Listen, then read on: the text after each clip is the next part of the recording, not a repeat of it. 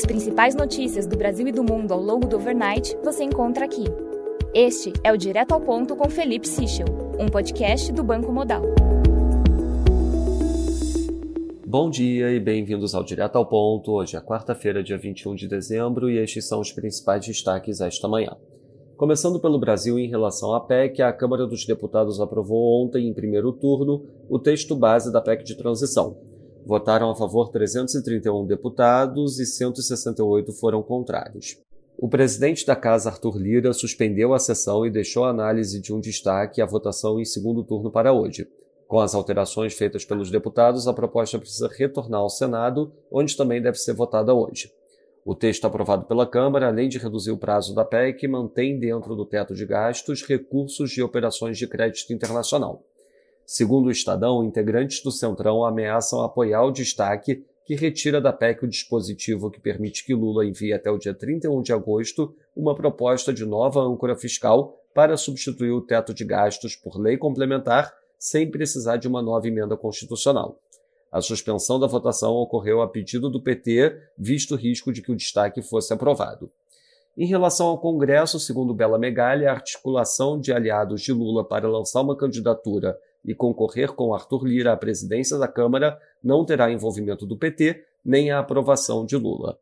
A Câmara aprovou em votações simbólicas um combo de projetos de decreto legislativo que prevêem aumentos de salários progressivos de presidente da República, ministros, deputados e senadores. O objetivo é equiparar as remunerações aos valores pagos aos ministros do STF. Em relação aos ministérios, sondado pelo novo governo para assumir o Ministério de Desenvolvimento, Indústria e Comércio Exterior, Pedro Wolfshausen não deve aceitar o convite de Lula. Já segundo o Globo, Marina Silva negou a aliados que possa assumir o novo cargo de autoridade climática a ser criado no governo. Apesar da oposição de alas do PT, a ex-ministra está focada no Ministério do Meio Ambiente. Passando para o setor internacional, na Alemanha, o GfK Consumer Confidence de janeiro teve leitura de menos 37,8, melhor do que o esperado menos 38. O IFO indica que as perspectivas para o mercado de trabalho são positivas no primeiro trimestre do ano que vem.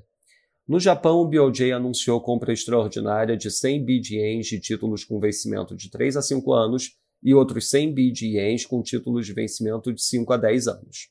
Durante o overnight, o título de 2 anos registrou yield positivo pela primeira vez desde 2015. Em Taiwan, a mídia indica maior queda em encomendas para exportação em novembro desde março de 2009.